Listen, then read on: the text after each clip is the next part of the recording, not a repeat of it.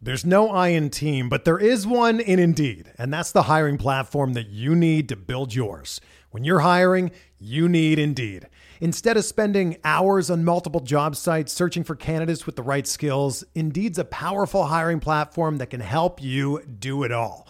One of the things I love about Indeed is that it makes hiring all in one place so easy because Indeed does the hard work for you. They show you the candidates whose resumes on Indeed fit your description immediately after you post so you can hire faster. Join more than 3 million businesses worldwide that use Indeed to hire great talent fast. Start hiring now with a $75 sponsored job credit to upgrade your job post at Indeed.com slash BlueWire Sports. Offer good for a limited time. Claim your $75 credit now at Indeed.com slash BlueWire Sports. That's Indeed.com slash BlueWire Sports and support the show by saying that you heard it on this podcast. Indeed.com slash BlueWire Sports. Terms and conditions apply. Need to hire? You need Indeed. Before we get started with this episode of Bench with Bubba, a couple things to talk to you about. First being the quantedge.com. It's a new website that I'm contributing to. I'm still, still doing the fantasy sports teachings. Don't get nervous just yet. But the quantedge.com, great new DFS and betting website. And they've expanded into the world of baseball this year and asked me to help write a batter breakdown four to seven times a week for them. And it's been a blast, an absolute blast. The content is great. The people there are great. Great, great product they're putting out there. And the thing they do the best, besides just awesome written content, is the tools they make. They have quants building their lineup optimizer, their weather tools, their umpire tools, their Vegas tools, their value tools, their StatCast tools. They have so many tools, and they're still making more. It is an awesome, awesome deal. It's worth every penny. I tell you what. If you want to get the season package for $25 off, use promo code BUBBA. It's that simple. $25 off the season package for MLB gets you all the DFS content, gets you the member Discord, the works for $25 off, promo code BUBBA. If you just want to try out the Quant Edge, NBA playoffs coming up, use their NBA product, use their MLB product for a month your first month at the thequantedge.com. Use promo code BUBBA and you get it for $19.99. So it's that simple, folks. Get $25 off the season pass or $19.99 for your first month of all sports by using promo code BUBBA at thequantedge.com. Another thing I want to talk to you about is draft.com. I've been promoting draft for a long time. I've been using draft most of you that listen, try draft. If you're new to draft, though, try them out. It is a great, great way to play DFS. It's snake style drafts, just the way you like them in season long, but it's on a daily format. You don't have to worry about salary caps, no ownership issues. Snake style draft. They have auction drafts. They have best ball drafts. They just introduced NBA playoff best ball drafts. There's tons of stuff going on over there. They already have NFL best balls going. And if you're new to draft, use promo code SD Sports when you check out. You'll get an entry to a free $3 tournament of your choice. You could get in time for the Masters or next week's golf. It can be a snake style auction, a best ball, you name it, $3 your choice. Use promo code SD Sports when you make your first deposit. Last but not least, it would really mean a lot to me if you give a rating and review over on iTunes. It, it, it helps me out a lot. It means a lot. And just to take a few seconds to do that for me, it really, really help me out. With all that being said, welcome to Bench with Bubba, episode 161 with Michael Yachera of Fantasy Gospel, talking some week two fantasy baseball.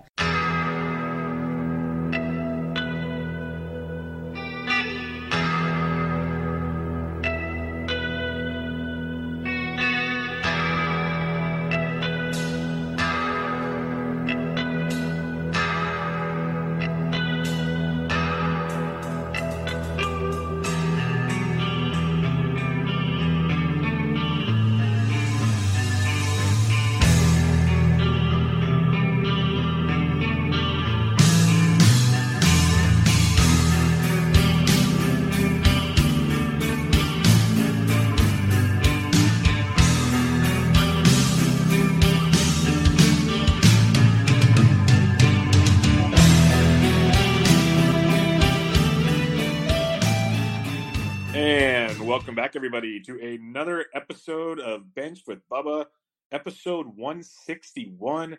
Got a special one for you on tap tonight. We're going to talk about some recent news, injuries, and more for your fantasy baseball teams. And we're going to talk about some of the red hot players around baseball and if we'd like to keep them, sell them, do all that fun stuff that you do in fantasy baseball. In order to do so, I have a member from the Fantasy Gospel, the website, the Fantasy Gospel, and the podcast for the Fantasy Gospel. You can find him on Twitter at MYACH1 underscore 91. Michael Yachera, how you doing, man? I'm doing awesome. I'm very happy to be here. I feel very uh, honored. There's a lot of good guys that came before me here as your guests. So thank you so much for having me here. No, I'm, I'm glad you could join me. I love having all the quote unquote spectrums of the industry because there's tons of great voices out there that don't have a platform. And I love ch- chatting with them all because it's just in the end, two dudes talking baseball. So I've uh, started following you before the baseball season. Uh, Matt Bishop, who's been on the show and writes for a bunch of websites, including mine at Fantasy Sports Degens. He uh, told me about you, so I started following you, and you are a very, very bright individual. And I wanted to chat with you about some fantasy baseball tonight, so I'm looking forward to this. Thank you so much. Yeah, Matt's an awesome dude, so uh, I love all his content as well. Yeah, good guy. Before we get rolling in all of this, why don't you let everybody know what you got going on at the Fantasy Gospel? Uh, what we're doing right now is we are working on some buy low, sell high guys uh, for the early part of the season. Uh, we expect that to be done by Friday or the week, the, the latest this weekend. And then uh, after that, we plan on updating our ranks. We haven't done that in some positions in a few months here. So we'd like to get you guys as much current ranks as possible. And on top of that, those uh, buy low, sell highs. So keep an eye out for that. We'll make announcements on Twitter. And uh, you gave everybody everybody my Twitter handle myself, but if anybody's interested in checking out the Fantasy Gospel Twitter account, it's at fantasy underscore gospel. Beautiful. Everybody go check it out. A lot of great content from the guys over there. Uh, and how often does your podcast come out? Uh, we try to do at least once a week, uh, depending on how our schedules line up. We try to do as much as possible. So sometimes we can squeeze in twice. Sometimes it's too busy to do it once. So uh, we had about 45 or so episodes last season. That was our first year podcasting, and uh, we had a lot more success than we anticipated. So uh, we're really excited to gear up for season two. Awesome. Awesome. Forward to it. Uh, let's get into some of this recent baseball news, and it's just one injury after another in the world of baseball. And I'll kick it off. Luis Severino, we know, got injured in spring training. We expected him out for a while. But during spring training, you had the assumption he might be back by, you know, maybe early May, if all things went well, maybe even late April. You never know. But uh, he was having some issues, went back in for an MRI on his shoulder, realized he has a lat strain, and he won't even throw a baseball for six weeks. And then you got to imagine what comes on after that. So he's going to be out for a few months. It's pretty dreadful news here. How are you approaching Luis Severino in your leagues right now? Uh, he's someone that I know a lot of people might be considering buying low, uh, but someone I don't really want to take the risk on, especially if you're going to trade for him. He's not going to play for very long, and then you know when the crunch time comes in, and you know you're playing for the stretch run or trying to fight for your playoff lives, and Severino doesn't even come back. I don't even want to take that risk. So I agreed with uh, what Heath Cummings said. You know, he's not somebody I'm really looking to add to my team. So if anybody is trying to quote unquote buy low on him, I'm trying to maximize that return and uh, looking elsewhere, honestly. Yeah, no doubt about it. If I could try to sell him for, you know, like 75 cents, 70 cents on the dollar, maybe even now, it'd be something I'd probably be interested in just to kind of get something back for him. That's better than what's on the waiver wire because it's not going to be pretty. And, you know, at best case scenario, you might get him back after the All Star break, and that's assuming best case scenario. So I'd like to look elsewhere if I could. Uh, another starting pitcher we're going to be out with for a while, and it really sucks because he's been dealing to start the year. Was throwing great his last time out, six shutout innings. Mike Clevinger, uh, injured back. He's out for at least two months. So similar timetable to Severino, but back problems. We know how they go with Kershaw and others. They're never good. Right. What are you doing with Clevinger? Yeah, he's another guy I'm not really looking to add to my team either. Uh, you know, especially with the Indians playing so poorly. I wouldn't really be surprised to see them as sellers at the deadline. And, um, you know, it's kind of a disappointing turn for how their fortunes went with Lindor re injuring himself and Jose Ramirez slow start. And, you know, just don't feel like Bauer just got roughed up today. So it doesn't really feel like they're playing as well as they could. And who knows how long that'll drag out into the season. Yeah, it really sucks because he was kind of one of the bright spots, Clevinger. And, you know, Carrasco's still playing well. You said Bauer got beat up today. Kluber's kind of been up and down it's it's a weird run for them, and there's already already those rumors of them wanting to trade one of their starters in the offseason. Well, now they right. might really want to do it and just you know say screw it. They might end up in your backyard, for instance, um, one of those starters with a, a, team in blue that I'm not a big fan of. But um, yeah, it could happen, but uh, we shall see. Um, the Gigantes they made a trade. They got Tyler Austin from the Minnesota Twins for a, uh, a minor leaguer. It could be kind of a minor move. Is there any interest in Tyler Austin for you? I think in deep leagues, there's definitely some interest, you know, especially those OBP leagues, what we're seeing from him so far, and, and only four games, 12 plate appearances. So extremely limited, but he's walking 25% of the time. Um, you know, that's kind of very different than what we've seen in career mark about eight percent. So if he's walking in the double digits, you know that'll give him some OBP value. But uh, there's tons of regression in his profile. He's got a 750 BABIP right now, career 314 BABIP. So uh, he does hit the ball hard. He, you know, I'll give him that credit, but um, you know, also he has a zero percent line drive rate. Career mark is 22.8, so that's something to consider. And you know, it's good for sustainability, but we haven't really seen much. And I think it's too really early to make him a priority ad or anything like that. Yeah, I'm with you there. Deep leagues, AL only leagues, he's got some appeal because he doesn't have a, a good amount of power. It'd be cheap power, but he's pretty much going to be in a platoon. You'd imagine um, when he got over True. the Giants, it was uh, three straight lefties they faced in San Diego, so he got the starting spot there, which was nice. They had him playing first base. They moved Belt to the outfield. I'd imagine when righties are back on the mound, Belt's going back to first base, Gerardo Parra or someone's going to the outfield, and, and that's where I'd see this one coming. So it could be a deep league AL only, or if you're in a certain league and you have some injuries and you see the Giants are playing a, a slew of lefties that week, or if you're in a daily league and it's you're desperate for power, I could see it. But yeah, it's nothing to run about. He's not going to help your average a ton, but he could run into like 15, 20 homers and it wouldn't shock me just with his with his power. Yeah, exactly. But you're making a good point about the platoon role for sure. Like I'd like to honestly, as as a Giants fan, I'd be I'd rather see uh, I, I, hate seeing Belt in the outfield. I'm just waiting for him to you know trip on himself and get hurt. But um, I, I, Austin can play the outfield too. He has hadn't played there all spring, so they had him at first this series. I'd imagine they've been working on that every day. Put him out there instead of Belt, who they've actually paid money to. And I'd rather see Austin almost out there every day. See if he can hit righties. See if he's more than just a platoon guy. The Giants have nothing to lose, and they need all the power in the world. So it's almost worth the gamble to me. But we'll see what, what time will tell. Yeah, that's true. But uh, when you're speaking to that platoon role potential or possibility, I should say, he only has a career 208 against righties. So uh, nice. I think that's definitely something that's going to end up happening. Yep, yep, that would make sense. Um, CC Sabathia, he started his rehab uh, for the Yankees. He should be back here. They said as soon as maybe this week, and if not, sometime next week. Depends on how they want to rush things. Uh, we already talked about how Severino's going down. CC was supposed to probably take uh, Johnny Lasagna's spot. I think that's where it's still leaning. It could be different now. But is there any uh, interest in a guy like CC? Because he, he doesn't light the world on fire, but he's been pretty quality overall, like in, in the last couple of years. Yeah, he's definitely pitched better than I expected. Probably the last two years, I'd say. So there is definitely some streaming appeal. I can't say I would never have him on my team, but you know he's less than a strikeout per nine, and uh, you know playing in the AL East isn't very good. Uh, although those teams are struggling right now, I expect them to turn it around. So uh, his his K minus walk rate doesn't set the world on fire each last three years or so. It's been below 14%. So uh, that's a mark that I look for when when it comes to like starting pitcher sustainability. Um, and anything under 20%, I don't really have a great feeling about. So that's far below 20%. I think that on a start by start basis, he's someone you could add to your team, but uh, I think overall, uh, an entire body of work, he's got a, you know, expecting a sub four ERA is unreasonable.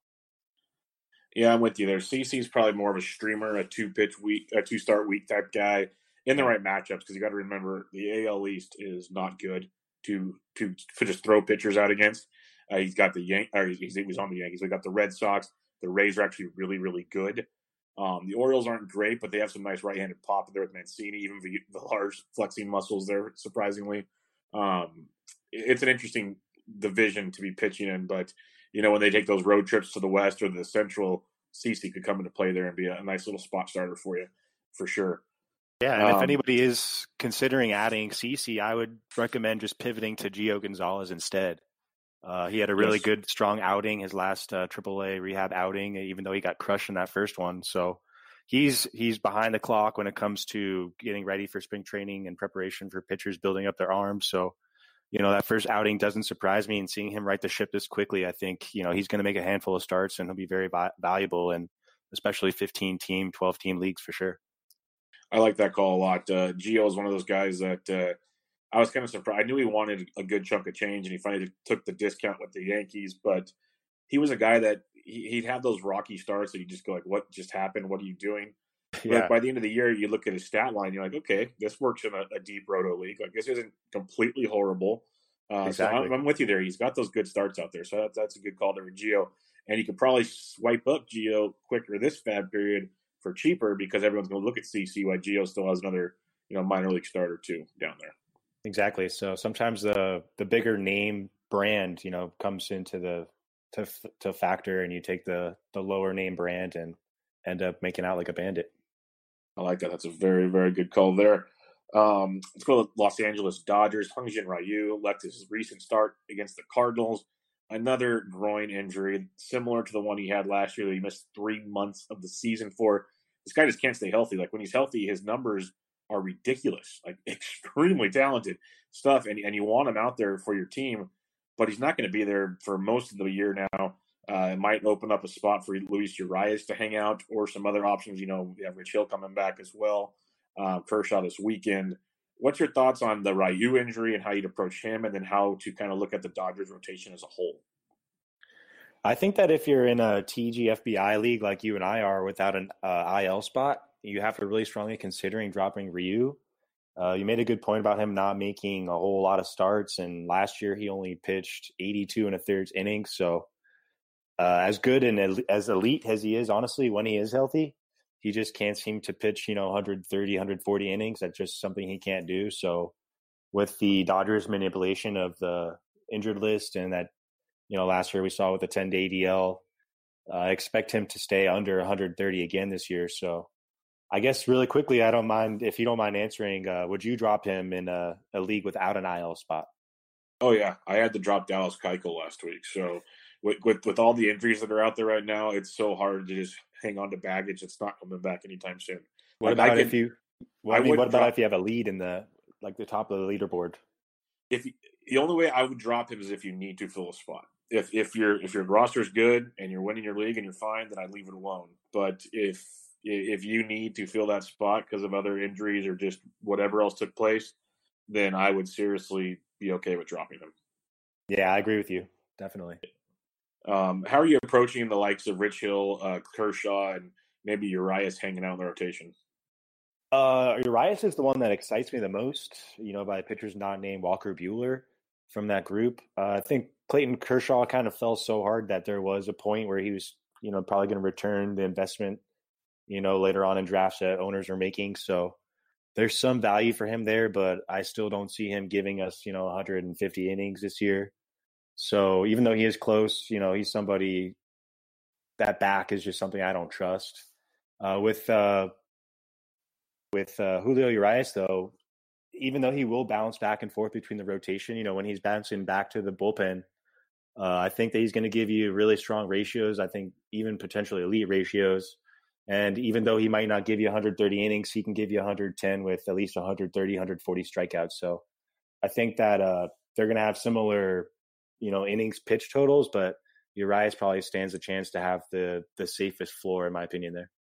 Yeah, I like Urias quite a bit, and uh, I can't remember who I told it to or when I said it, but I could see Urias being this year's Walker Buehler for the Dodgers, where they bring him on early and they try to play with his innings. He misses a start here or there, maybe goes to the bullpen for a bit, and they have him for the stretch run in the playoffs, and he still has a pretty good impact with the squad. So that wouldn't surprise me at all if he uh, has a big year. And now the it's the good thing is is people were thinking about having to drop him or maybe hold on to him if they, if they had a roster spot. Now he's pretty much going to be back in the rotation for a little while. So that's pretty yeah, nice exactly. with Urias.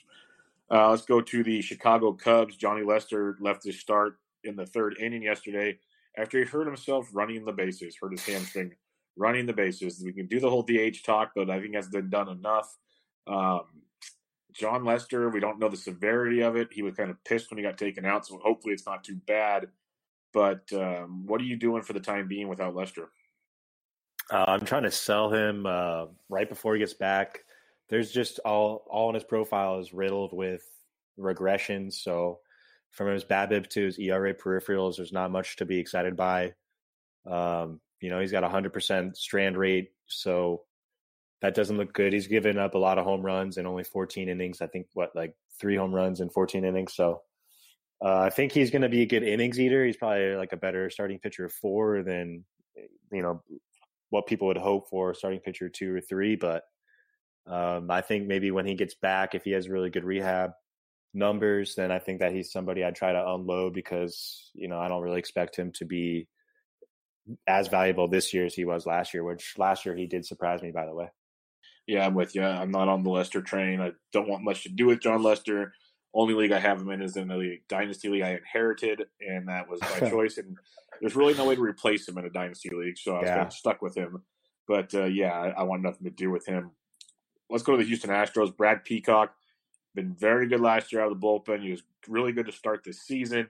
Now he um, he he uh, will go to the bullpen for a couple starts as they're not going to need a five man rotation. He should be back on the rotation like at the end of the month, but at the same time, you never know. It is the the Astros; they have a slew of options.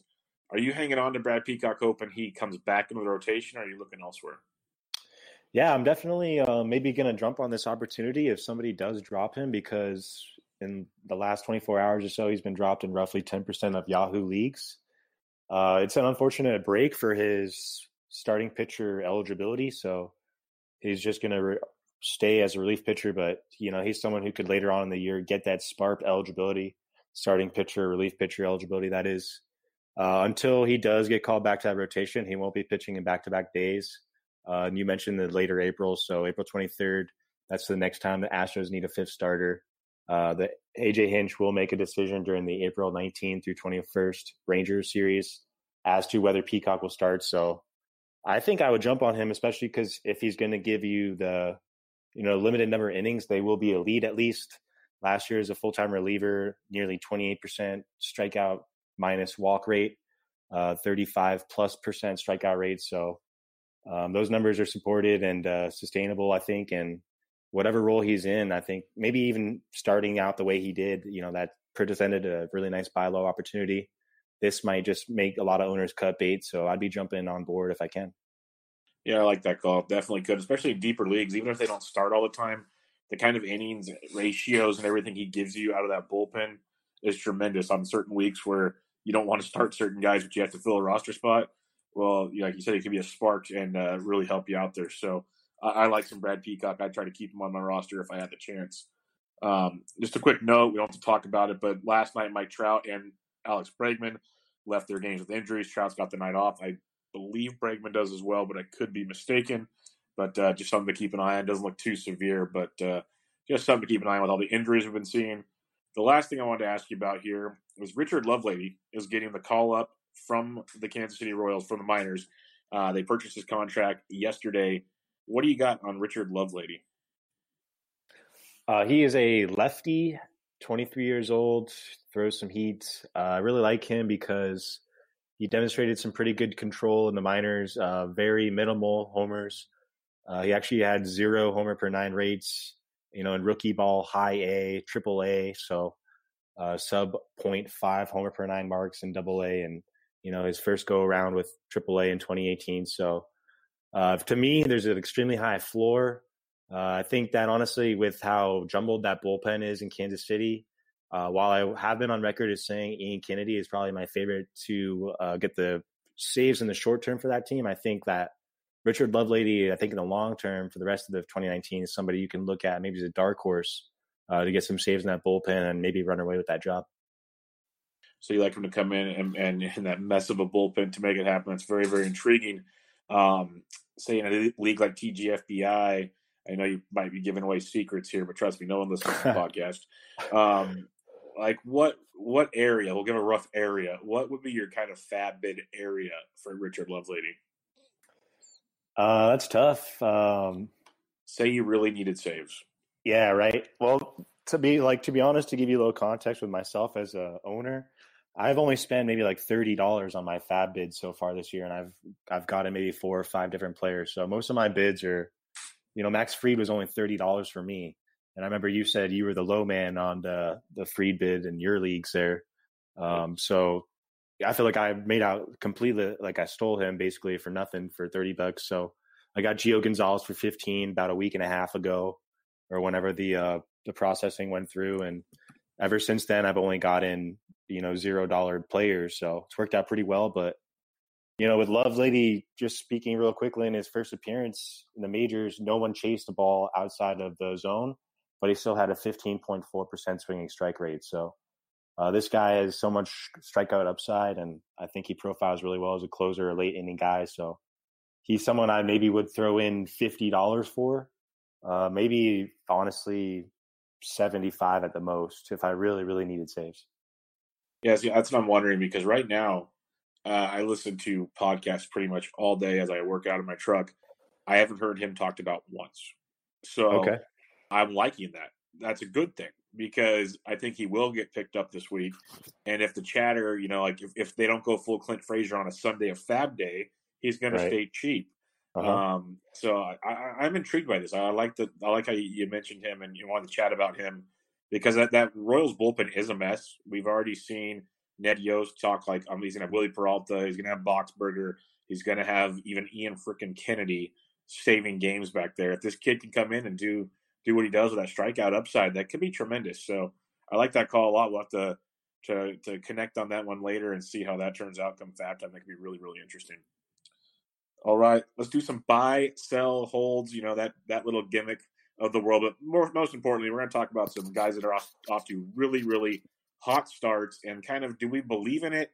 What do we expect going forward? Are you trying to get rid of them? All that kind of chatter. And we're going to start with the guy that I am 100% wrong on. I know it's only been 56 plate appearances, but Cody Bellinger is hitting 440 with seven home runs, 19 RBIs, 18 runs scored. Even as a stolen base, he is crushing baseballs. A just 588 WOBA. It's it's a 520 ISO for crying out loud. He's hitting everything. Obviously, you can't be this good all year, but do you believe we're back to seeing more of that Cody Bellinger from the rookie season, or is he going to maybe regress quite a bit? Is he getting lucky? One would say. Uh, yeah, actually, we just talked about Cody Bellinger in the last Fantasy Gospel podcast, and Carl was the high man on the, the Bellinger totem pole for us. So uh, he probably saw this coming more than anybody. But what we're seeing from Bellinger, I think, and uh, I elaborated to that this point, and I just think that this is the season that Bellinger reaches the 40 home run plateau. I think that uh, we're seeing year by year improvements from him um, since he came into the league. Uh, this year, the most obvious improvement to me is the 10.7% strikeout rate, whereas before it's about 24.5%, 25%. Uh, so he's dramatically improved that. The walk rate is about what it's been for his career up until this point. So that's pretty normal, but uh, he's not chasing the ball. So that's what makes me think that this breakout is real. He's not chasing uh, more than 16% of the time whereas before this year it was always above a 20 27% chase rate he's also making contact you know above 80% of the time whereas bef- before this year is below 79% his outside contact is insane. So there's some regression in his profile. Like you said it won't stay this way but with a 7% swinging strike rate that's you know better than a 12.5% career swinging strike rate mark. There's so much improvement here. He's already been a 40 plus percent hard contact hitter, the homer to fly ball rate above 20% for the career. So, you know, I really would not be surprised to see a 40 homer, 120 RBI, uh, almost like a JD Martinez type season with the ability to seal some bags. Yeah, if that happens, then uh, people got a massive draft day value on that one because he was going much later than like you know two years ago. Everyone wanted him early and often. La- this last year, he is more. It felt like a third round pick or so. So that'd be a a nice, nice value uh, if that is that's the case, and I'll be hundred percent wrong on that one. Um, let's if I can Clint actually Frazier. just, if I can Yeah. chime in real quick here, uh, there's a lot of people that may be wondering whether it's sustainable, and um, I believe that it is because what what he's done so far, he's seen the the most amount of pitches in the strike zone so far this year of his entire three year career. So even though it's not much of a huge sample size, uh, it's not like pitchers are pitching him out of the zone. So that's why he's you know not striking out or anything like that. He's seeing the most pitches in the zone. And he's just crushing it. So you know, along with elite Statcast metrics, you know, a 16% barrel rate, 95 plus percent exit velocity. You know, it's all supported by X stats, which I'm sure you know, expected stats. Um, you know, on Baseball Savant, that's all supported what's he, what he's doing, and uh, definitely, we'll say it again that the breakout is upon us. Yeah, I like that. Uh, it'll be interesting to see if, yeah, like you say, he's seen the most pitches in the zone he's seen in a long time. I wonder if they'll go because we saw his kind of you know, swinging strike skills were kind of an issue at times last year. So I wonder if pitchers will start saying, "Okay, I'm either going to walk him or see what he can chase. So see see how that goes." It'll be interesting to see how the adjustments are made in the game of chess called baseball. Yeah, Uh, there, the- there'll definitely be goes on. adjustments. You're right. Um, okay, Clint Frazier. The Yankees have no choice but to finally play him. We've been waiting for it for a few years now. They won't trade him. They won't play him. But now they have to with uh, Aaron Hicks still not even really doing baseball activities. Giancarlo Stanton goes to the DL. They're limited in the outfield, and uh, Frazier's taking the bull by the horns, as they say, hitting 360 in his first 27 plate appearances, three home runs, them both over the weekend. Uh, playing really, really well. Still a 22% K rate, but not horrible for a, a young ball player. Uh, first off, do you think he's going to keep his job, or are we concerned it's going to be gone once you know said players return? And B, what do you expect from Clint Frazier? Yeah, I definitely have playing time concerns when everyone's healthy. That's you know, it's easy for him to be the odd man out. I feel like because they just love Brett Gardner, and you know, obviously Judge is not going anywhere. Stanton, Hicks, you know, he's a big part of their future with him signing that extension. So I feel like you got to follow the money in some cases. So Frazier will get squeezed out. Uh, so honestly, I feel like he's a sell high. It also doesn't help, in my opinion, that he's hitting, you know, in the bottom half of the lineup, he's hitting seventh, you know, despite how well he's playing. So it'd be hard for him to score a lot of runs. So if he's not really driving in runs, there's not going to be a whole ton of value there. Um, he also has a 33.3% homer to fly ball rate, which is obviously going to regress. But, you know, speaking to his credit, he is barreling balls up real well. Uh, 15% barrel rate, the league average is about 6.1%. So his 720 slug is supported by a 602 expected slug. That expected slug mark is based on you know what he's done this year so far with balls in play, uh, based on his exit velocity and his launch angle. So that's why I kind of like that expected stat. If he is getting regular bats, I'm very interested. But uh, honestly, I'm not going to overpay for him, and I think that there's definitely a lot of hype around him, especially being a, a hyped prospect that you can sell high. So uh, he's someone that I would prefer to sell high than you know ride or uh, you know try to really invest a whole lot of faith in. Yeah, no doubt about it. That's the interesting part with him is he went super pricey in certain uh, TGFBI leagues this last go around, and especially uh, also in the, the NFBC, like the main events and stuff. From the, the yeah. numbers I heard there, he was a popular pick, and I get it. Like you know, if Aaron Hicks isn't returning to activities yet, then there's going to be a spot for him for a little while. You have to wonder Giancarlo, but they really don't want Giancarlo playing defense if they don't have to. It, it really what it comes down to is the loyalty and the love they have for Brett Gardner can they put that to the side and realize that Clint Frazier is actually a pretty, pretty talented ball player? That's going to be the make or break point because the fact that Hicks isn't even playing baseball, he's out for a little while still. It seems like that's that's not a concern as much, unfortunately, as it should be. I think the big question is going to be what do they do when Giancarlo comes back, and and that's going to be the make or break point. Because if he plays, then Frazier's pretty interesting. But it's a matter if he plays. The, the flip side is they might literally try to flip him now that they they've been able to showcase him for a little bit. So it will be it'll be quite interesting to see how this kid is. But uh, I, I, love the Statcast. I, I, use that data all the time. The X stats. That's something I live off of. I know they just released the first kind of numbers. Now they think there's a big enough sample size, and there's a lot of fun you can do there. You, you can geek out on the Statcast page for quite some time and um, find some hidden nuggets like that. And like when you mentioned, you know, what he's doing isn't far from the expected numbers. Well, that's that's obviously a good sign. Yeah, exactly. Uh, real quick, he went for 247 in my TGFBI league. Hoot, uh, that's a big, uh, big, big price tag there. I can't remember. I didn't pull it up for my league, but uh, I know it wasn't cheap. Or actually, it was cheap. Uh, Weather Wax at Bonehead. Colin, Colin yes. Weather, right? I was gonna say something really rude, but I like Colin, so I stopped. but uh, he got him for like 43 or 44 bucks. He got him cheap. Wow, yeah. I I was pissed because I thought I put in like a bid for like 40 40 or something, just kind of a keep him honest bid, mm-hmm. thinking he'd go for a bunch of money and I wasn't going to pay for him. And then I went and got Steven Duggar for like forty six dollars. I'm like, you got to be kidding me! yeah, like, right. But but the, my my solace in my head, and it's not even a homer thing, is Duggar's going to lead off for the entire season unless he's hurt. No, he's disappear. he's a great name drop, and actually, you know, that's a kind of one of the, the deep cuts that we like at the fantasy gospel. We like those guys, you know, who are not popping up on a whole lot of transaction trends leaderboards, but you know they could be sneaky productive, and I think Duggar's a really good name. Yeah, like he went for I think tw- like I, the, the backup there was like twenty four or something. So I, I, overpaid a bit, but for me, like I said, he's gonna he's gonna play every day pretty much. Mm-hmm. He's even playing against lefties right now. He's gonna steal some bags. He's got a little pop. I thought he should have been the starting opening day outfielder center fielder last season. So there's a lot I like there about Steven Duggar. People that listen to the show have heard me wax poetically about him enough. Um, but I, I, like the upside there, and that's kind of my thoughts. You mentioned how you've only spent like thirty bucks or whatever. on the season in FAAB. Like I I don't mind spending money if I'm going to use a player. Like if it's a player I'm going to use a lot, not just kind of a fill in thing. Yeah. So yeah, that's how I can justify it a little more in my brain. It makes me sleep a little better, but I could be totally wrong. That's the beauty of fantasy baseball. No, you're probably right because I'm, you know, I'm taking more of like a speculative ads and you know wait and see guys because I have the room on my bench, so it works. If we can just well, circle back real quick to Aaron Hicks, what do you? What's your level of concern for his back?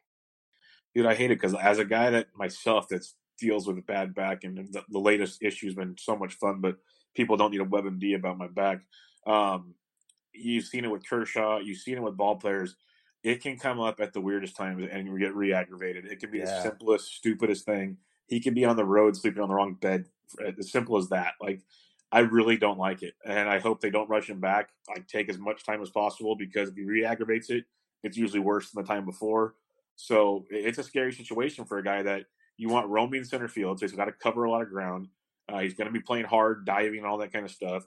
He, he he can steal some bags. He's got some pop. It, it's not good, and I guess that goes back to Clint Frazier too. If he keeps playing well, they don't need to rush him back because exactly. as bad as the Red Sox are playing, yes, the Rays are playing great, and I, I hope I would I'd be over the moon if the the Rays won the AL East.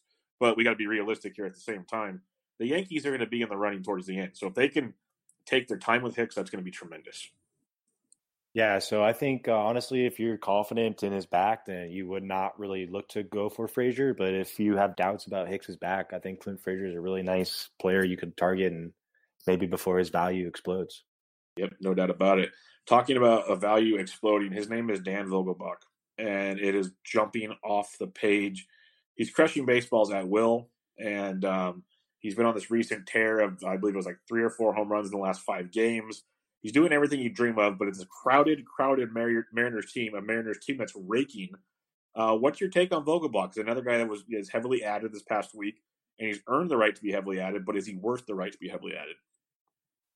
Yeah, I know uh, on this podcast he's been referred to as uh, what is a quadruple A player. Yes, somebody yes. right. That's that's been mentioned on this show before. Yes.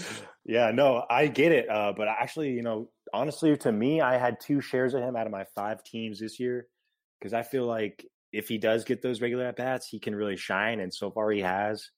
He's a Statcast freak. You know, twenty six point seven percent barrel rate, 99 plus mile an hour exit velocity. That's pretty elite for both of those marks.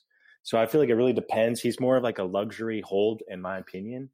Uh, somebody, if he's available, you know, maybe, you know, you, if you have an empty roster spot or somebody you cycle in and out, somebody you can add because I feel like, you know, he's somebody maybe like a Jesus Aguilar who could just wrestle away some at bats and, you know, re- earn a regular role. It's also interesting that they talked about moving Edwin Encarnacion uh, you know, as soon as they required him, they talked about flipping him to another team. And, you know, I still wonder if they actually will do that or not. So I guess that kind of depends on, on how the team plays because I think they're surprising everybody by their start. But, you know, wondering whether Vogelbach's uh, StatCast metrics are sustainable last year.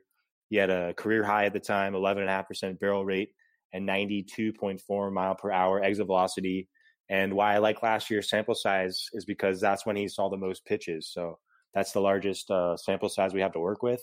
And, you know, the league average barrel rate I mentioned was barely over 6%. Last year was nearly doubled that for Vogelbach, 11.5%. So I really like a lot of those metrics. You know, he's not going to be getting any steals, but you can do a lot worse utility players. You know, like he's, he might be uh, somebody very sneaky and I didn't put in a bid. He went for ten dollars in my TGFBI league, so I'm still kicking myself for that. Yeah, he went pretty cheap when people grabbed him on most leagues, not all leagues, but there's definitely value to be had there with the Vogelbach. Um, I think I think it was always a concern with him is if he'd ever get the playing time, and uh, with the little small small samples he had, he never really got it done. But he's getting it done now, like you said. It's crowded there. Like Bruce could be on the move, Edwin can be on the move. They're all it's, Dealin' Dipoto. They're all available. Anybody's got a price on that roster outside of maybe Mitch Haniger. So it'll be interesting to see how that all plays out. But this guy's got an insane power. Uh, if you look at his Statcast page, it's absolutely the perfect, you know, very top right corner where they do the, the reds and the blue bars. He jumps off the page with every hit metric, and then his sprint speed's very, very poor. So that is Dan Vogelbach yeah. to a T. It's just, it's beautiful. He's a special, special specimen, and um, yeah, I, I look forward to hopefully seeing him get a full run. Hopefully not just a platoon run, but we might see that for the time being with the, as crowded as a team as it is. You know, he's kind of maybe like this year's Luke Voit, honestly, because he's got a sub 40% ground ball rate, 24% homer to fly ball career mark. So I could definitely see him uh, becoming that this year. No, that's a great call there. A good comparison as well. Uh, let's stick with the Mariners. As I said earlier, they are red, red hot. You got Domingo Santana. He was a hype train when he got dealt over there. You know, just a couple years removed from a 30 home run, 15 steal season in Milwaukee. And he's kicked it off with a bang. He started it in Japan. He's carried it over to the U.S., hitting 345 with four home runs on the season. He's already driven in 19 and scored 11, plus three stolen bases. The big man's doing it all over the diamond. Are we expecting uh, Domingo to keep to keep uh, banging it out there for the Mariners? Domingo Santana is someone that I uh, believe is you know breaking out in front of us. So he's someone that you want to hold on to, or if someone is trying to sell high, quote unquote, take advantage of that offer or that ability. Uh, what I like about him is his launch angle increased uh, from 20 or 10 and a half degrees in 2017. Last year, 11 and a half degrees. This year, 15 and a half. So he's making a conscious effort to lift the ball. Uh, that's also supported by his fly ball rate, which is above 30% for the first time in his career. This year's at 32.5% entering Wednesday, April 10th. Career wise, he's below 28% for fly balls, so nearly a 5% improvement there. You know, you might knock on his homer to fly ball rate, 30.8% homer to fly ball rate, but for his career, it's actually just under 27% at 26.6. So, you know, you combine that with so far what he's done is stop chasing the balls, career chase rate 26%, this year below 21%. He's also his career best outside zone and contacts rates in addition to swinging strike rates. Its uh, swinging strike rate is single digits for the first time in his career this year. So I really feel like we're seeing a real change and improvement in his plate discipline. Uh, he's trying to lift the ball, and he's someone I think that will fight the regression, and he's going to maintain what he's doing outside of maybe double digit stolen bases. Yeah, I'm a big, big fan of Domingo, and they, they made that trade. I was very excited about this nicknamed him Mini Nelson Cruz as he kind of took his spot over there, not DHing, of course, but kind of filled in that kind of bigger Latin man that could, from the right side of the plate, that can get snot out of a baseball. So uh, I'm a big fan of Domingo there. I hope he just continues to rake. And the fact he does throw in some steals is, is quite the uh, upside in that value there. So really like that. Uh, let's flip over to a teammate of his. We've kind of already mentioned. We got a few more Mariners to talk about as they're so red hot here. But uh, Jay Bruce, older guy. We already mentioned he could be a trade candidate with E5. You never know. He's only hitting a buck 88, but that's not the whole story. He's got seven home runs. He has a 646 slug, a 368 woba, and a 458 ISO. He when he hits the ball, he hits it very, very hard. He's like Pedro Cerrano. Um, so, what are you doing with a guy like Jay Bruce? Because he's, he's killing your average, and he has a 273 OBP, so that's not even great. But everything else he does is amazing.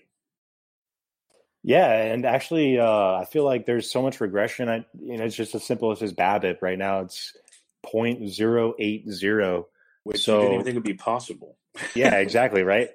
But I mean, maybe for as slow as he is, it is maybe in the realm True. of possibility. But you know, career wise, he that's 200 points below his 281 career mark. So that combined with a 30 plus percent strikeout rate, career wise, he's under 24 percent. There's a ton of positive regression. So uh, I actually think, you know, as recent as recently as 2017, he was pretty serviceable.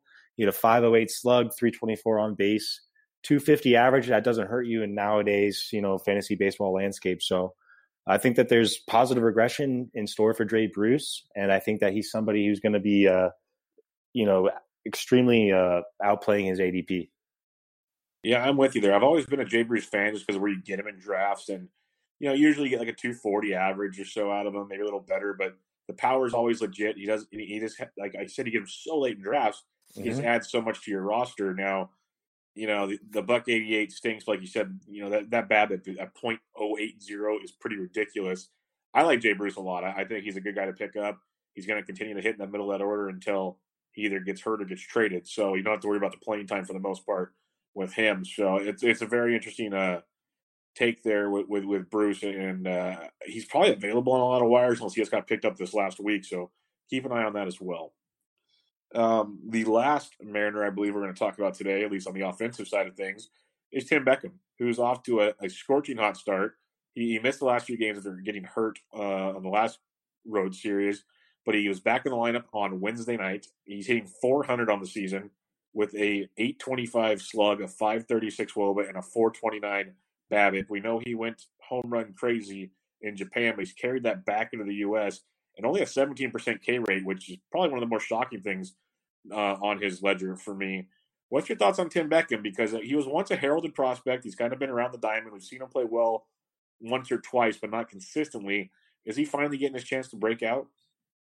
Yeah, I definitely think so. I mean, what we're seeing is some really nice improvements from him. Before this season, he's always been above, you know, about 24% strikeout rates, you know, as high as 30% uh, various seasons, career mark 28. So this year it's at 17%. And uh, on the flip side, his walk rate is more than doubled what his career mark is. It's about 15% this year, career wise, 6.6%. What I really like about uh, Tim Beckham, also, you mentioned that pedigree. I think that's kind of easily forgotten, especially maybe by the uh, more recent fantasy baseball manager. But he doesn't chase like he used to, like Domingo Santana. Uh, Tim Beckham used to have swing rates above 30%. This year it's below 25%. Uh, we're also seeing contact rates at, you know, nearly career high marks. Uh, 2013 was his career best contact rate, but that was an extremely small sample size. So if you take that out, the last three years, his contact rates have been steadily improving. This year, career best 78%. Um, so you've coupled that with a career best swinging strike rate. I really see a changed, you know, approach from this hitter from Tim Beckham. He's lifting the ball more. He's got a sub 40% ground ball rate for his career. It's about 48%.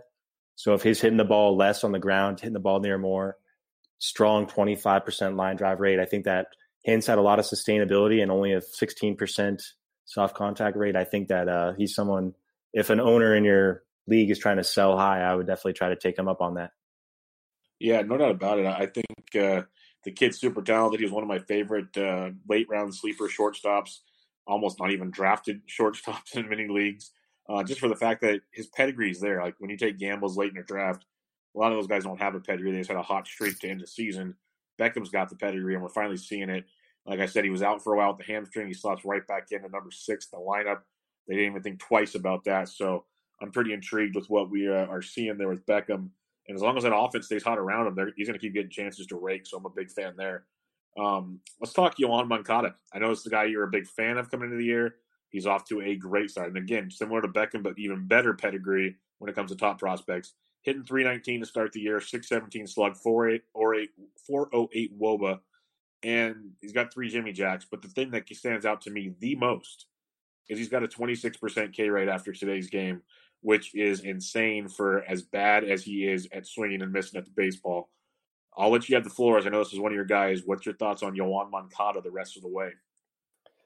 Yeah, thank you. Uh, I'm glad you mentioned that strikeout rate because that's exactly where I was going to start with. And uh, that's a significant improvement for his career above 33%. So, you know, I really like that. And the walk rate isn't amazing, but he has really good BABIP 379. It's not, you know, I don't see a whole lot of regression because his career mark for BABIP is 345. So he's a very fast player. Uh, also mentioned, uh, or I think Matt Bishop was someone who mentioned his age. He was only 23 years old. So even though it feels like right? It, it feels like he's been around for a few years now. He's still extremely young, and uh, that's part of the thing I take into account is how old is a player when it comes to them changing their profiles. You know, if he's striking out above 30% of time and now we're seeing about a 10% improvement, is that something, you know, that you can't teach an old dog new tricks? But Moncada's not an old dog I, by any means. He's very young, very fast. So I love the power speed,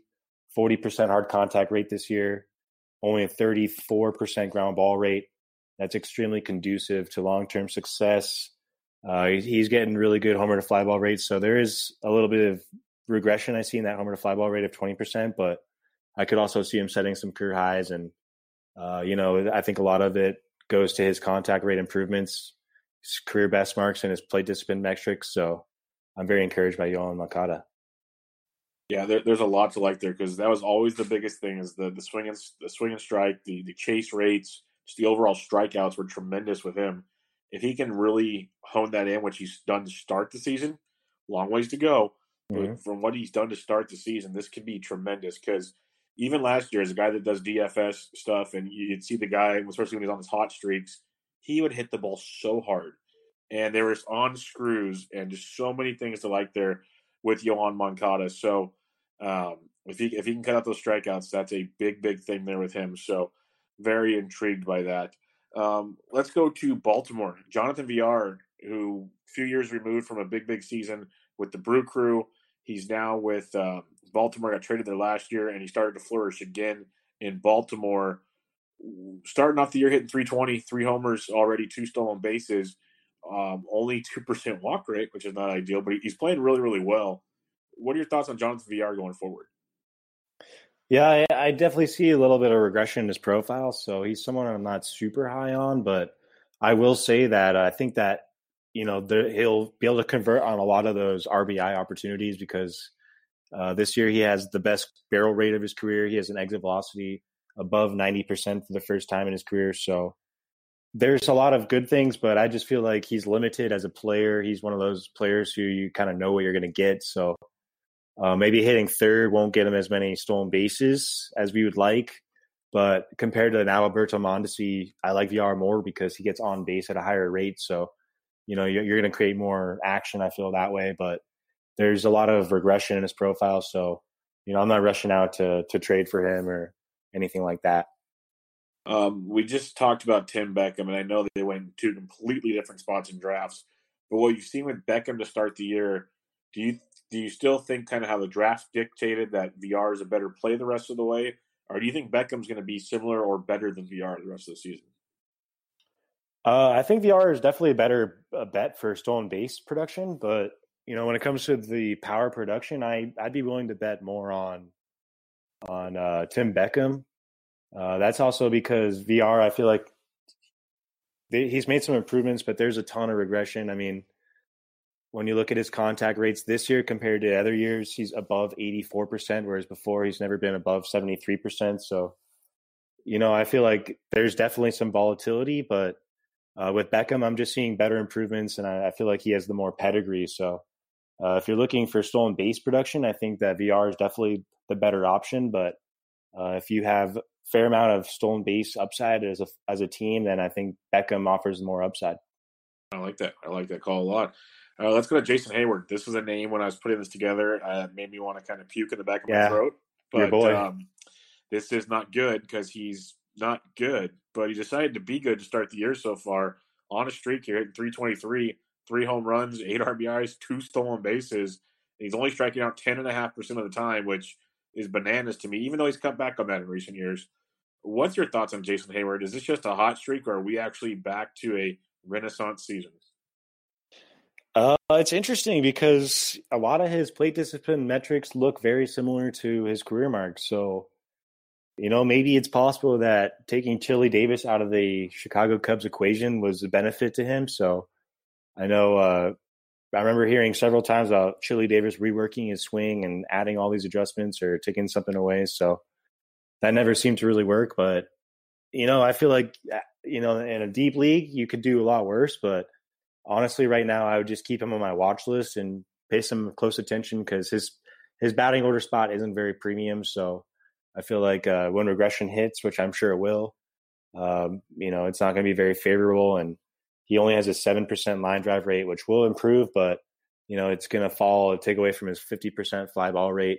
He has a 21.4% homer to fly ball rate, career mark under 11% homer to fly. So there's a lot of regression in his profile too, but um, you know, some good signs. I'm just not really jumping yet at this opportunity.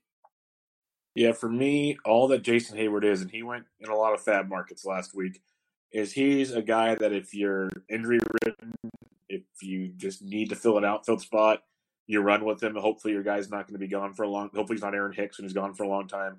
Hopefully, it's just a short ten day DL deal because like uh, David Dahl was interviewed uh, earlier today that he thought he could have been back in a couple days, and, and the team thought that as well. They just put him on the DL for precaution, and he should be back really soon.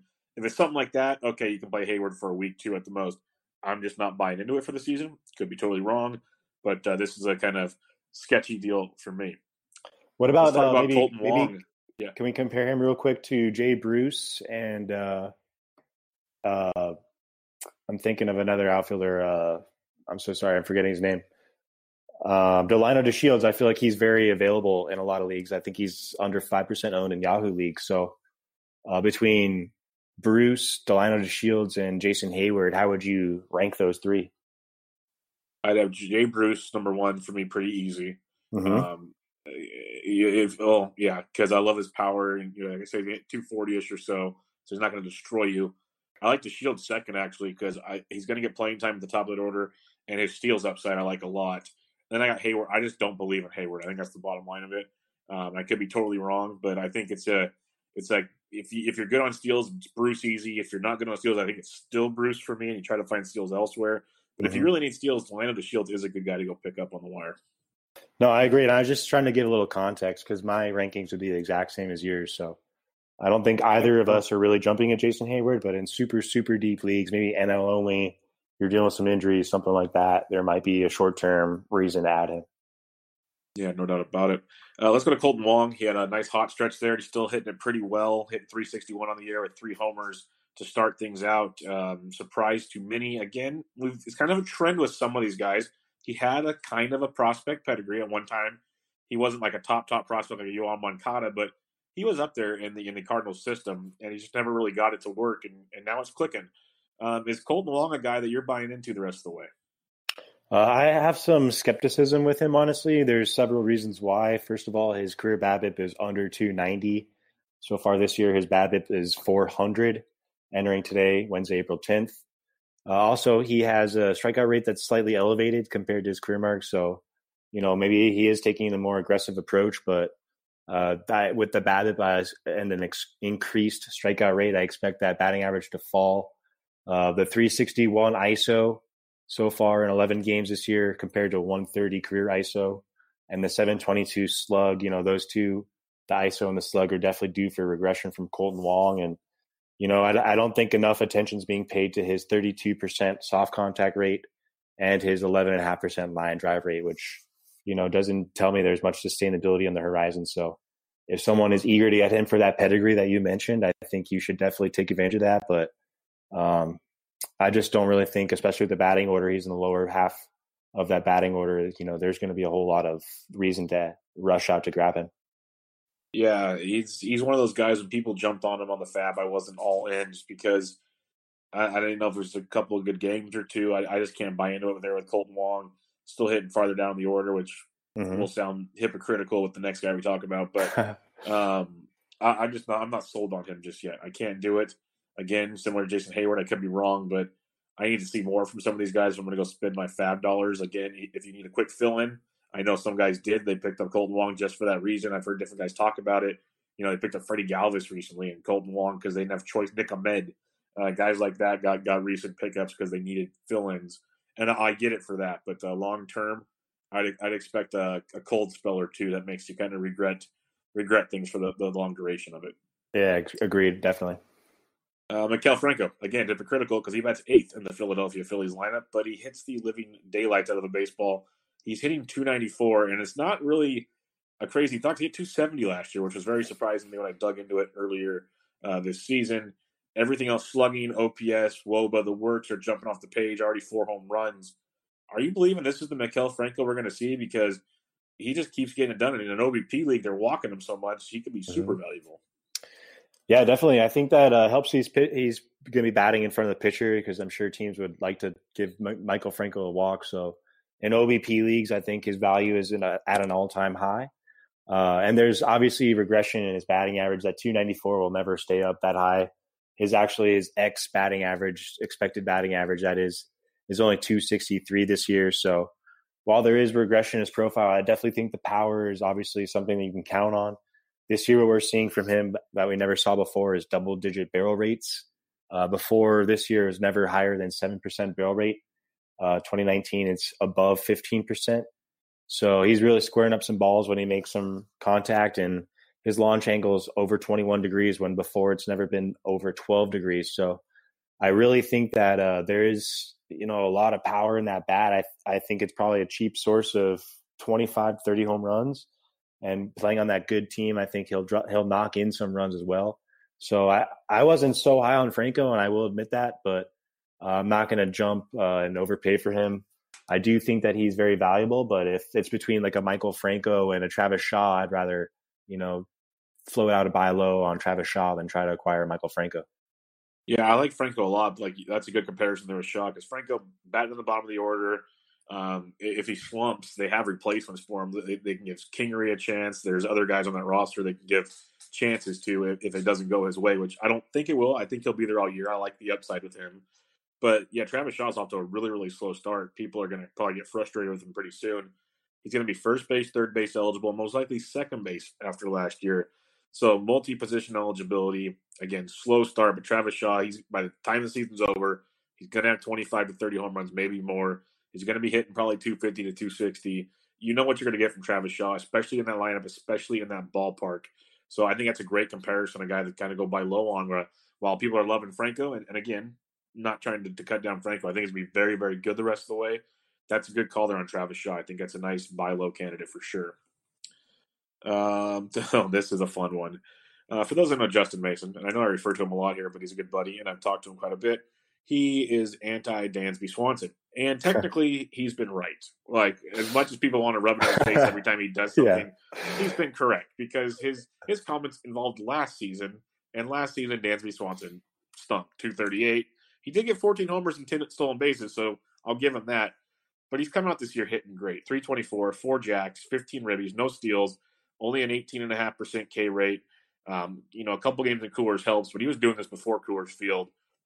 Again, similar trend here. This was a number one draft pick. Like this guy was really, really good out of college.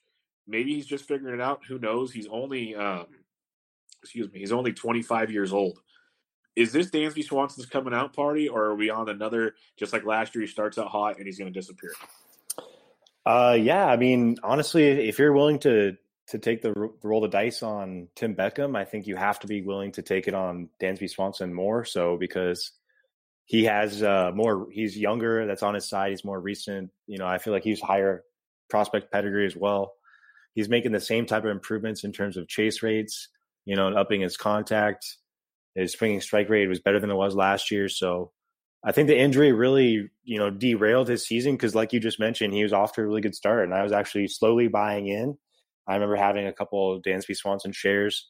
Uh, but this year, I feel like he's fully healthy. It looks like at least 32% line drive rate, 43 nearly percent hard contact rate. He doesn't hit the ball very soft so far, under under 11% this year. I love the ground ball rate, you know, 32%, and the homer to fly ball rate will obviously regress. So I don't really think we can expect a, a true breakout from him, but I think, you know, 15 to 20 homers is certainly doable. I would like to see him steal more. He hasn't attempted a stolen base yet after attempting 14 last year across 136 games, but I think that'll probably be the last thing he's worried about right now in terms of him making everything, you know, just the way he wanted to from any tweaks or adjustments he made in the offseason. So I think the early returns are good and you know the the BABIP doesn't scream regression. It's below his career mark, and uh, I really like what he's done so far. So he's someone I, I'm at least watching if he's unowned in my league. Yeah, he's one of those guys like Freddy Galvis that was picked up lately as a fill-in guy, but he might still be out there. So you'd rather Dansby Swanson than Tim Beckham? Is that how I heard that correctly?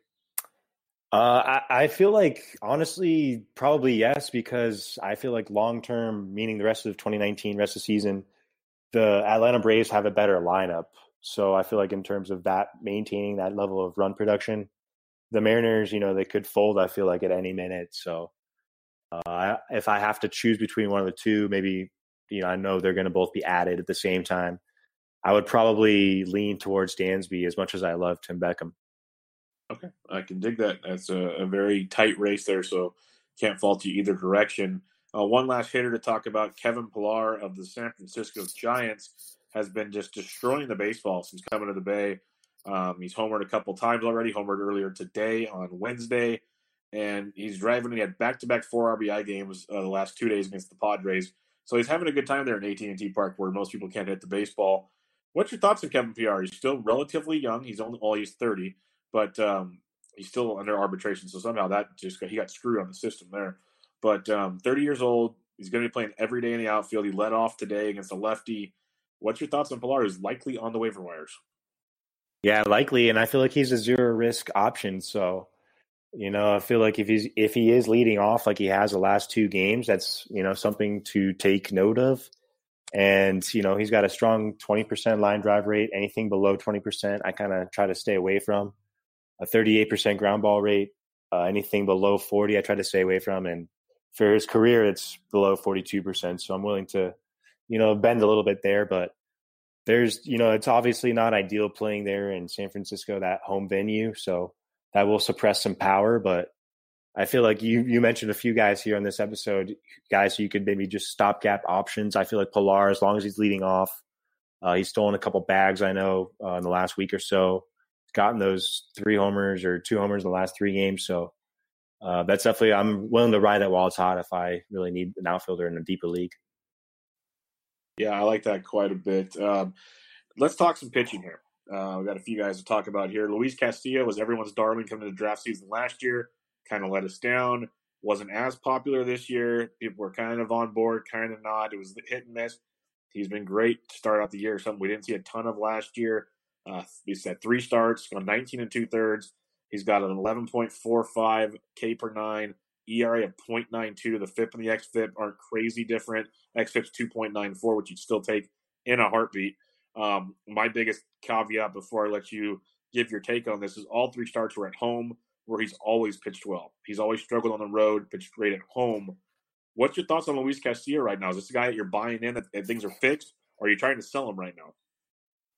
Uh, I think selling him you know, that's probably like a not a bad option. Honestly, I, I wouldn't sell him just to sell high because I feel like he's gonna tank or, you know, take a nosedive or anything like that. But I think it's interesting to note that he hasn't given up a single barrel. So, you know, I feel like he's pitching at an all time best level. His expected stats, you know, are basically top two percent of the league, top one percent, basically within the top five percent of the league and batting average, slug, woba, expected woba, or I should say all those expected stats. And the exit velocity is the lowest it's been since he's been in the majors. So, you know, there's a lot to like there. And I feel like his second half last year, like you mentioned, you know, was a lot to of momentum to to build upon, and he's carrying that over. And I feel like similar to Jose Berrios, we're seeing them really solidify themselves as maybe an SP two or SP one upside. Yeah, I'm kind of mad because I was on the Luis Castillo bandwagon last year. I kind of got worried from what I saw this year, and he's eating me. He's making me eat crow for now. But you know, I'm going to say similar to what we just saw with German Marquez last night when he got back to Coors. Let's see Luis go on the road for a couple starts and see how that pans out because it is crazy that he pitches so well at home in that ballpark. But it's also one of those things. He's a kid, so he's got the comfort of his home, and that goes a long, long ways and probably making him feel good when he takes the mound there at uh, Great American Small Park. So it'll be interesting to see here. But you know, he's got a he's had a fifty percent or better ground ball rate every start. The BABIP slow, like you said, he's not giving up barrels. He's missing bats. He's striking guys out. It's very very intriguing. Uh, Nick Pollack from pitchers list and, and, Alex Fast depends on who got who has the call that day.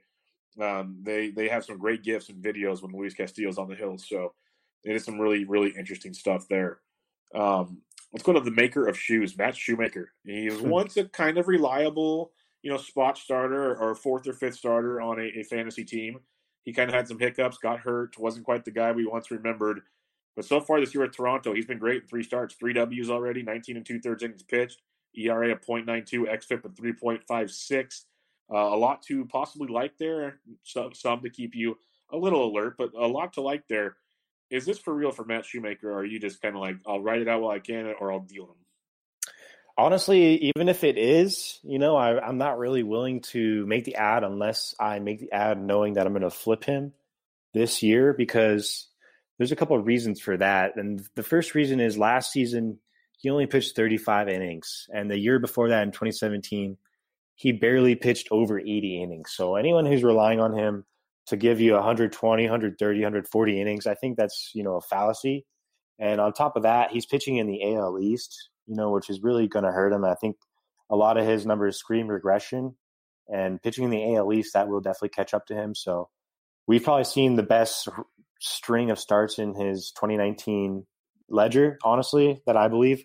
So he's someone I'm looking to sell high, and someone I'm not really willing to spend that much FAAB on.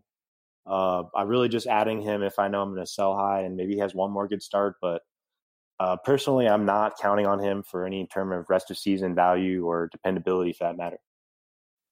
Yeah, he's he's a streamer guy for me. He's not a full time roll out there every time. Pitching in the East is going to be tough at times. Pitching in that ballpark, Rogers Center is a bandbox.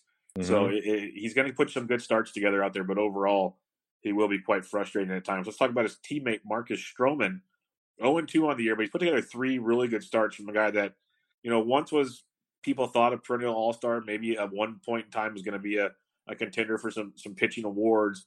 He's kind of struggled of late, but he's, he's like I said, three starts, 2.41 ERA, 3.39 xFIP. Um, he hasn't given up a long ball all season, 18 Ks and 18 and two thirds innings. So a lot to like there with Stroman. The ground ball rate 50% or better in every start. Um, what's your thoughts on Marcus Stroman? Are we starting to see the return of what once was an ace of a staff? I actually think we're seeing a new Marcus Stroman because up until this year, we've always seen a, a fastball rate 85.5% or better, or I should say higher. This year, we're only seeing him throw his fastball 37.4% of the time. So, he, in addition to that change in his pitch mix, he's thrown his curveball a ton more. Uh, career mark 11.4% curveball usage. This year, it's up to 36%. So, nearly three times what he has used it in his career. He's changing that pitch mix. Whenever someone is breaking out, you know, if it's, you know, an, an established player, and I'm looking at determining whether their, you know, a breakout or renaissance, if you will, is sustainable. I kind of like favor those those pitch types and mixes and how the pitcher changes what they're doing because if they're doing the same thing, uh, but their numbers are better than they were the previous year, then I, I can't really expect that to maintain. So I do like the changes he's made. He's got above a 50% ground ball rate. It's at 53%. The fly ball rate only 26.5%, and it's always been very low for his career. So, you know, I feel like the home run rate, like you said, hasn't given up a home run yet. That's extremely valuable. Um, everywhere, I feel like sub 0.8 homer per nine for his career. The walk rate matches his career make mark almost identically. And we're seeing an uptick in K per nine. So, along with the ERA peripherals that support his 241 ERA, I really like a lot of what he's doing. And um, there's not a whole lot of positive, uh, I should say, there's not a whole lot of regression in his profile. Stroman or Castillo? Uh, Stroman, that is. No, would you rather have Stroman or Castillo? Oh, I'm so sorry. Um, I would probably take uh, Stroman still because, you know, like you mentioned, there was time when we were talking about him potentially being a Cy Young, and he had some really good seasons. I remember in 2015, it was small, limited sub two ERA though, and 2017 309 ERA. So I feel like in addition to being an, an, innings eater, he's a competitor. He's someone you you want on your team in real life. So he's someone I think, uh, especially with injured pitchers getting injured and you know taking rest days and stuff like that. He's he wants to be out there. He'll give you the innings, and I like the improvements, but there is a lot of volatility pitching in the AL East, obviously. No doubt about it. Let's uh, talk about a kind of volatile pitcher. Fell a ton of drafts compared to what we're used to with Madison Bumgarner, but he had a 3.32 ERA through three starts, um, 16 Ks and 19 innings pitched, so the Ks haven't completely disappeared. But he's not nearly the dominant guy he once was. His last start, he pitched really, really well, and then gave it up in the seventh inning, actually, uh, sixth and seventh innings. The Dodgers starts, some people point to being skewed because he had his own error. They gave up a grand slam, so he got no earned runs. So things could be a lot worse for Mad Bum. Are you kind of are you on the bandwagon that Mad Bum's pretty much not that guy anymore? Not even really worth a uh, a lockdown week to week start. Uh, I was actually fading him this year coming into the 2019 season, so uh, I'm really not a big fan of his. And his exit velocity is the worst it's been in his entire career. What is it? One, two, three, four, five seasons now. So you know, obviously that doesn't help. And there's a nearly 18 degree launch angle for career against Mad Bum. It's been about 11%. So I'm worried that there's going to be a lot of home runs hit off him. Pitching in the NOS is not going to be conducive for him. So he's someone I'm definitely selling high, especially with the fast start he's gotten off to. Yeah, he's gotten off to a decent start. So you could probably try to get some inform. Hopefully, the real life Giants will try to get something for him and send him on his way. But um, for now, I think you just write it out and hope you can deal them, uh, and, and, maybe be careful on certain outings, especially say Coors Field. Um, Would you rather have Bum or Stroman? Uh, probably Stroman. Stroman over Madbum? Yeah, I'd agree. Yeah, yeah, I probably have Luis Castillo over Mad Bum as well. Exactly. I was just thinking um, the same thing. Yeah, I, I like I like Mad Bum. Don't get me wrong, but um, the dominant Mad Bum is not there anymore. So, not that fun anymore. Let's talk Trevor Cahill. Um, six innings in all three starts. He's got a three five ERA, a four four five uh, xFIP, sixteen Ks, and eighteen innings pitched. Looked really really good in his last two starts. He kind of got beat up at Oakland, but at Seattle against Milwaukee, pitched really really well. What are you doing with a guy like Trevor Cahill? Is he just a spot starter for you? Is he a, a guy that you're willing to put in pretty much week in and week out? I actually really like Cahill. He's somebody who, in recent years, has struggled with the first time through the order when he starts, but when he gets through that first time through the order, he actually tends to cruise along pretty well. So I feel like maybe he's someone who would benefit perfectly from an opener, but uh, you know, obviously he's not opening or receiving that benefit. So as long as he can get out of that first time through the order, I think he's someone very safe. And playing for the Angels, I feel like that gives him a really good floor uh, in terms of run production. So win or quality start upside, I feel like is there.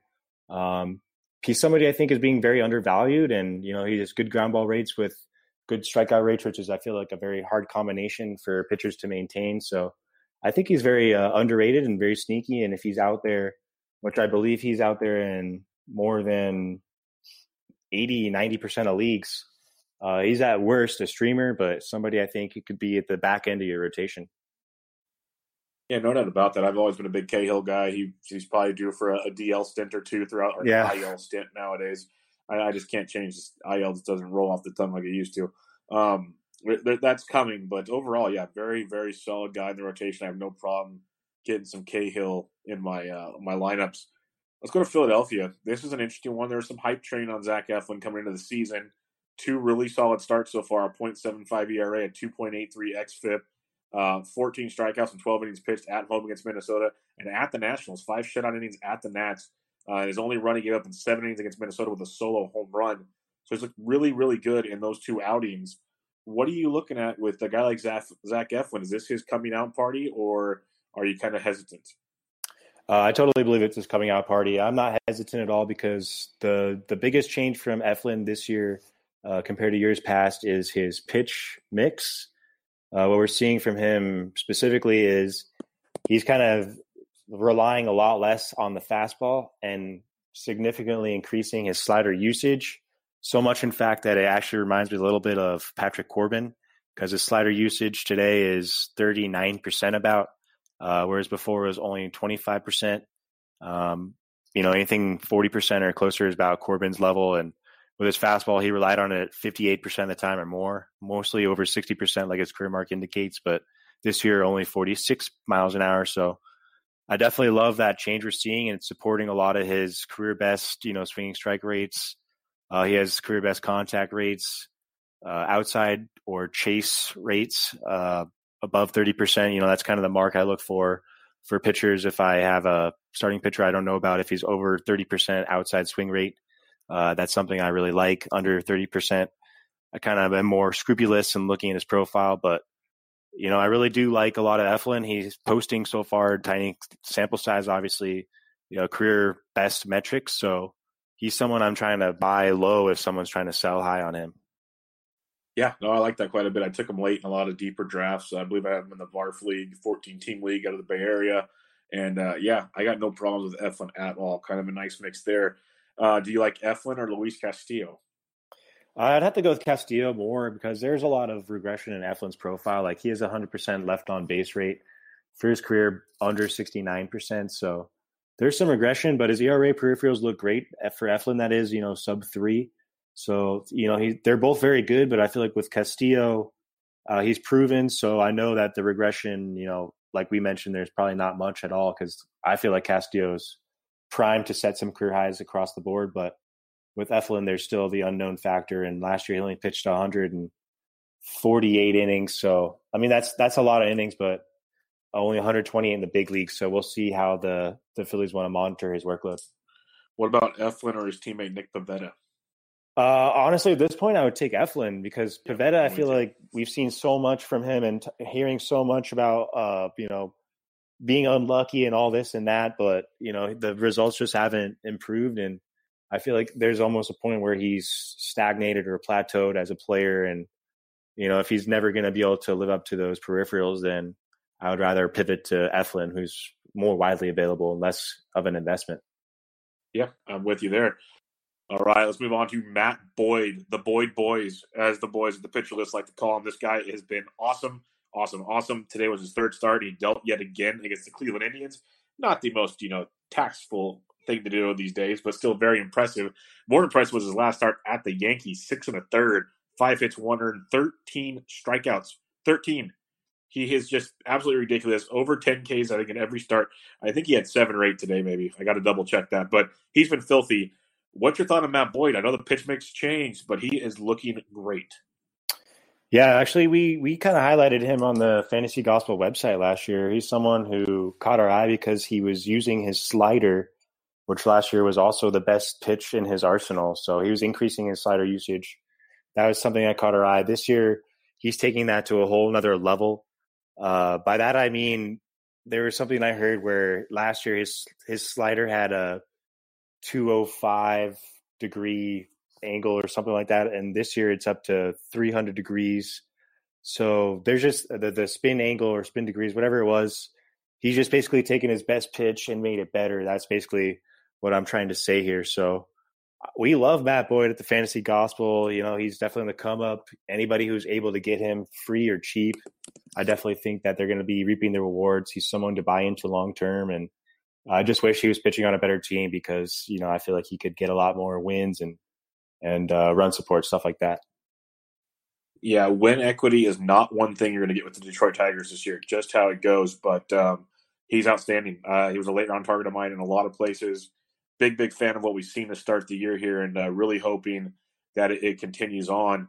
Um, let's go to Trevor Williams, a guy that quietly had a very good 2017. He's kicked it off nicely so far. Had a little bit of a, a rough start against Cincinnati, gave up three earned in six innings, but his start before that at Cincinnati, six shutout innings. So two starts against Cincy, he's given up three earned in 12 innings, 2.25 ERA. What are we thinking about Trevor Williams uh, going forward here? Is this kind of a spot start guy, or is he have an everyday spot or every week spot in your rotation? Uh, what's funny is when I was doing my research for today, you know, looking at the outline, I was not very excited by Trevor Williams. I almost felt like he was a sell high. But upon doing some more research, I really feel like there's a lot of value here, and I feel like there might be a chance. You know, he might be a, this year's smaller version of Mike Clevinger in terms of a breakout. And uh, I wish, you know, just like Boyd, I wish that he played on a better team so he can get more win upside. Uh, but I really do like uh, what you get out of him. But if I can circle back to Matt Boyd real quick, I just want to clarify what I was saying. Uh, last year, his slider had a spin axis between 185 to 255 degrees. This year, it's 306 degrees. So I want to make sure I, I want to make sure, yeah, I clarified that so I wasn't just rambling on and you know wasting all your guys' time here. But significantly Im- improved that slider. I think he took it to another level. So he's someone I'm really buying, almost like a Corbin breakout this year. Uh, but back to Trevor Williams, yeah, I just I look at his Statcast numbers and I'm really impressed um, I think that there's a lot of sustainability, and you know, I apologize for rambling on here. I'm just waiting for his page to load, but I definitely knew that I was no very impressed by what I was looking at last night. No, no worries at all. Would you look at a guy like Trevor Williams? Would you rather have Trevor Williams or Zach Eflin? Uh, because Trevor Williams doesn't have the strikeout upside, I would take Eflin over him. But uh, with Williams, he has a lot of control, and this year he's demonstrating that control at career best rates: 0.75 walks per nine. Um, you know, his left on base rate is about identical to his career mark. So, you know, that 2.25 ERA, also his ERA peripherals are supporting that. You know, they're all sub four, uh, 2.91 FIP. So there's definitely regression with Trevor Williams, but he doesn't have the strikeout upside Eflin does to really be elite. But I think with Trevor Williams, there's probably a lot more floor than Eflin has, at least so far early early on this year. Yeah, I like that. That's the one thing with Trevor Williams. Not a big strikeout guy, but uh, a pitches in a great home ballpark that contact doesn't kill him, and uh, just overall very efficient and uh, and a good good pitcher there. Trevor Williams. Maybe that uh, strikeout rate will come as the pitch mix maybe changes some more, develops another big strikeout type pitch. Yeah, he's got a uh, crazy forty percent outside swing rate, chase rate. You know, above. It's ten percent above his career mark. So whatever he's go. doing is really looking good. So he's, like full, he's fooling somebody, so that's good. Right?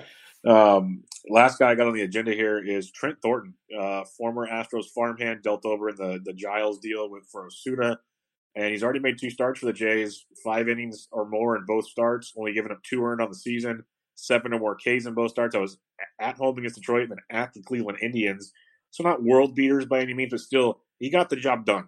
A one six nine ERA, two three eight FIP. The peripherals do believe that what he did was pretty legit, but a lot of fly balls, low ground ball rate. What's your thoughts on this Trent Thornton character? As he's uh he was picked up in a lot of leagues, but might still be out there in others, uh, especially like in twelve teams and below. He's probably still out there. Is this a streamer? Do you buy into this? What's your thoughts on Trent Thornton? Yeah, I remember hearing on your podcast the last, you know, I think it was Heath Cummings was on there, and you guys were talking about him, and it was kind of hard to put a finger on, you know, what direction he's headed. But if he wasn't pitching in the AL East, I definitely think I would be pursuing him really aggressively. But what I really like about him and his his abilities is if if anybody out there cares about spin rate, you know that's something that is really you know harped on, especially in the Astros organization.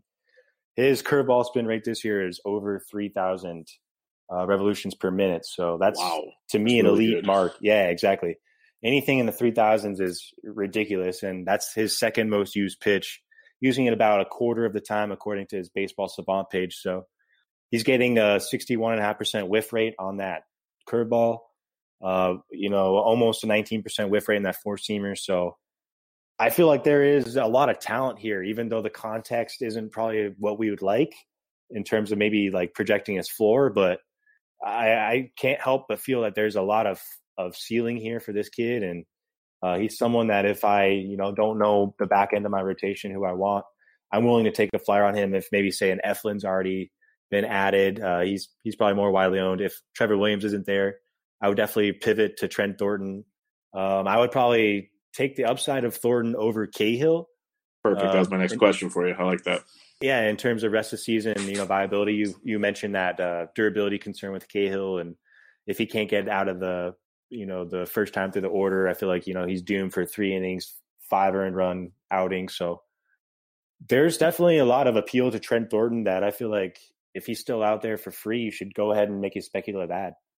And that's the thing with talking about guys like Thornton and some of these other guys is they're on your waiver wires. Go get them now before they continue the hot run or they have a two star week. Get them cheap now if you if you can stash them, and then you go for the the gusto later. But uh, if you just have a guy wasting away on your waiver wire, why don't you try to take a chance on the upside while it's cheap? So I, like that quite a bit. Yeah. Uh, 15 strikeouts to two walks in 10 and two thirds innings pitched. So I love the control and uh, you know, in the minor leagues, he's demonstrated really strong control and about a one homer per nine rate. So I feel like, you know, there's a little bit of a floor, but the context doesn't really help him out. So yeah, no doubt go, about it. Could it. go either way.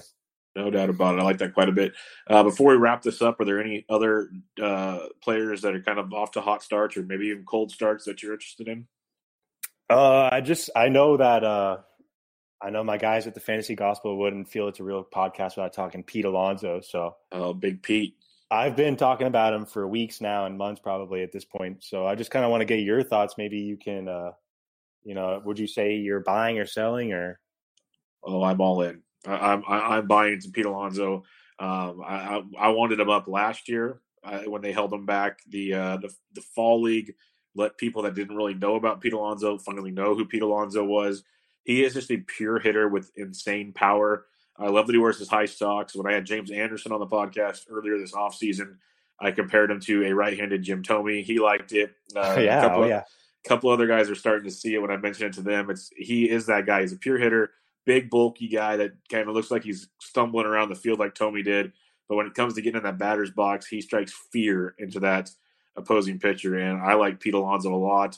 Uh, he's got really good plate discipline for a kid his age and uh, I think the sky's the limit. The, them batting him second, I love because he's going to get to see a lot of good pitches to hit. Um, I, yeah, I, am a big fan of him. I'm angry. I don't have any shares of him this year. I'm assuming if you liked him so much, you do. Yes. But um, oh yeah, yeah, I'm a big fan of Pete Alonso. And maybe I could just run down some guys here on the top 50 in Yahoo standard leagues. You know, like that you might prefer to Alonso, or if you prefer Alonso to them. Okay. Uh, let's start with uh, some hot starters. Uh, how about Domingo Santana? Oh man, you are pulling it right out the top here. Um, right. I'm going to go Domingo Santana, for, and the preface being, in most leagues, you're going to need four to five outfielders, so it drops off eventually. Where first bait corner infield, you can kind of make it work. I'm going to say Domingo Santana, and his he's going to get you 10 to 15 stolen bases. So I'll go there, but that is tough right out the gate. Yeah, the only reason I don't uh, feel Santana will produce the double digit stolen bases, I didn't mention this before, but 140 games last year between uh, the major league level and AAA, only three stolen base total. So that's why I'm personally down on him. But I would personally go with if someone's offering me Domingo Santana, my Domingo Santana for their Peter Alonso, I'm going to go ahead and pull the trigger on that one. Nice. I like it. Also, I like it. I'll, Take your also, uh, maybe here uh, two more guys, if you don't mind, real quick, okay. just yesterday, no I guess. No uh, how about uh, Edwin Encarnacion? Give me Pete Alonso all day. Right on. And the last one I will give you is teammate Michael Conforto. Oh, I love Conforto. I think he's in for a 30 plus home run season. Um, yeah. Who, They're both I'll, almost neck and neck, right? Yeah, they're real close. I'd probably stick with Conforto because the only concern I have and I'm probably just trying to find any little thing that's wrong with it. Mm-hmm. I feel like if Alonso's has a slump, they're not going to be hesitant to send him down or, or rest him for a while. Where Conforto's playing every day, like there's that's nothing fair. stopping Conforto. That'd be the only separating because I really do think Alonso's a beast. He's the fact that he started the season up there, he's going to have a great shot at rookie of the year behind my Victor Robles, of course. But there's a there's a lot to, to like there with Pete Alonso. I go Conforto, but that's really really close. I want to throw you one more curve if you don't mind. Nope, Just the last problem. one, I promise. Austin no Meadows or Peter Alonso. Give me Pete Alonso. Interesting. Yeah, I mean, it's tough. It's wow, tough. Yeah, very. Meadows is on fire, but wow. I'll go Pete Alonso. I like his overall pedigree better than, than Meadows. Yeah, Meadows just homered today, so it's back to back games. And honestly, I would probably go with Meadows, but I just that's not a knock on Pete Alonso at all. No, it's tight, and that's the good thing about that's the thing I love about baseball these days. And recent years, but especially like last year and this year, we're seeing so much more youth up there right now. It's just absolutely awesome, and they're and they're flourishing. Totally. And, and that, that's also a problem with why these vets can't get paid because they don't need to get paid when you have these young kids coming up. But that's a whole other podcast for a whole other day. Um, yeah, but the infusion of young talent's been awesome for fantasy baseball reasons. You know. Oh yeah, still. it's been great. It makes it so much fun. Uh, that they're the bat flipping, the celebrating, they're having fun playing baseball, and that is good stuff. But all right, Mike, Michael, that will wrap us up for the night. Before we get out of here, again, I'll let everybody know where they can find you and what you guys got are working over there at Fantasy Gospel. Yeah, you can reach out to me on Twitter at Michael, or I'm sorry, M Y A C H one underscore ninety one. That's at M Y A C H one underscore ninety one. Can also reach out to the three of us at the Fantasy Gospel Twitter account. We are at fantasy underscore gospel. Uh, we also have a website dedicated to fantasy baseball, and uh, we have ranks, articles, uh, other content on there. We also have the podcast on there if you want to download it from there. If you don't have, say, an iPhone, so we're not on Google Play, for example, so you can always listen to us on our website. That is www.thefantasygospel.com. So very simple. Uh, go ahead and add us. Uh, we are very interactive on Twitter, so any lineup advice or ad drops, trade advice, anything, we we definitely want to help you and interact as much as possible. And I uh, just want to thank you, Brian, so much for having me here because uh, I feel like I've been listening to you in a podcast like I normally do when you're asking me these questions. So it's kind of a surreal feeling for me. It's really awesome. And, you know, like I said off air with you, I'm, I'm really enjoying myself and thank you so much. No, thanks for joining me, man. Uh, it's been awesome getting to talk to you, getting to know you. Super sharp mind that more and more people need to go follow and listen to. So uh, I'm glad you're on the podcast, and we will definitely definitely do this again sometime. So thanks for joining me tonight. Yeah, hopefully we can have you on the Fantasy Gospel as a guest, and we can return the favor. Anytime, man. Anytime it works out in my schedule, I am always down to podcast with anybody, anytime. So you just let me know, and I will hop on with you guys. But all right, everybody, this is Bench with Bubba, episode 161 with Michael Yachera from the Fantasy Gospel. Go check him out there. Go check him out on Twitter. And thanks for listening. We'll catch you guys later.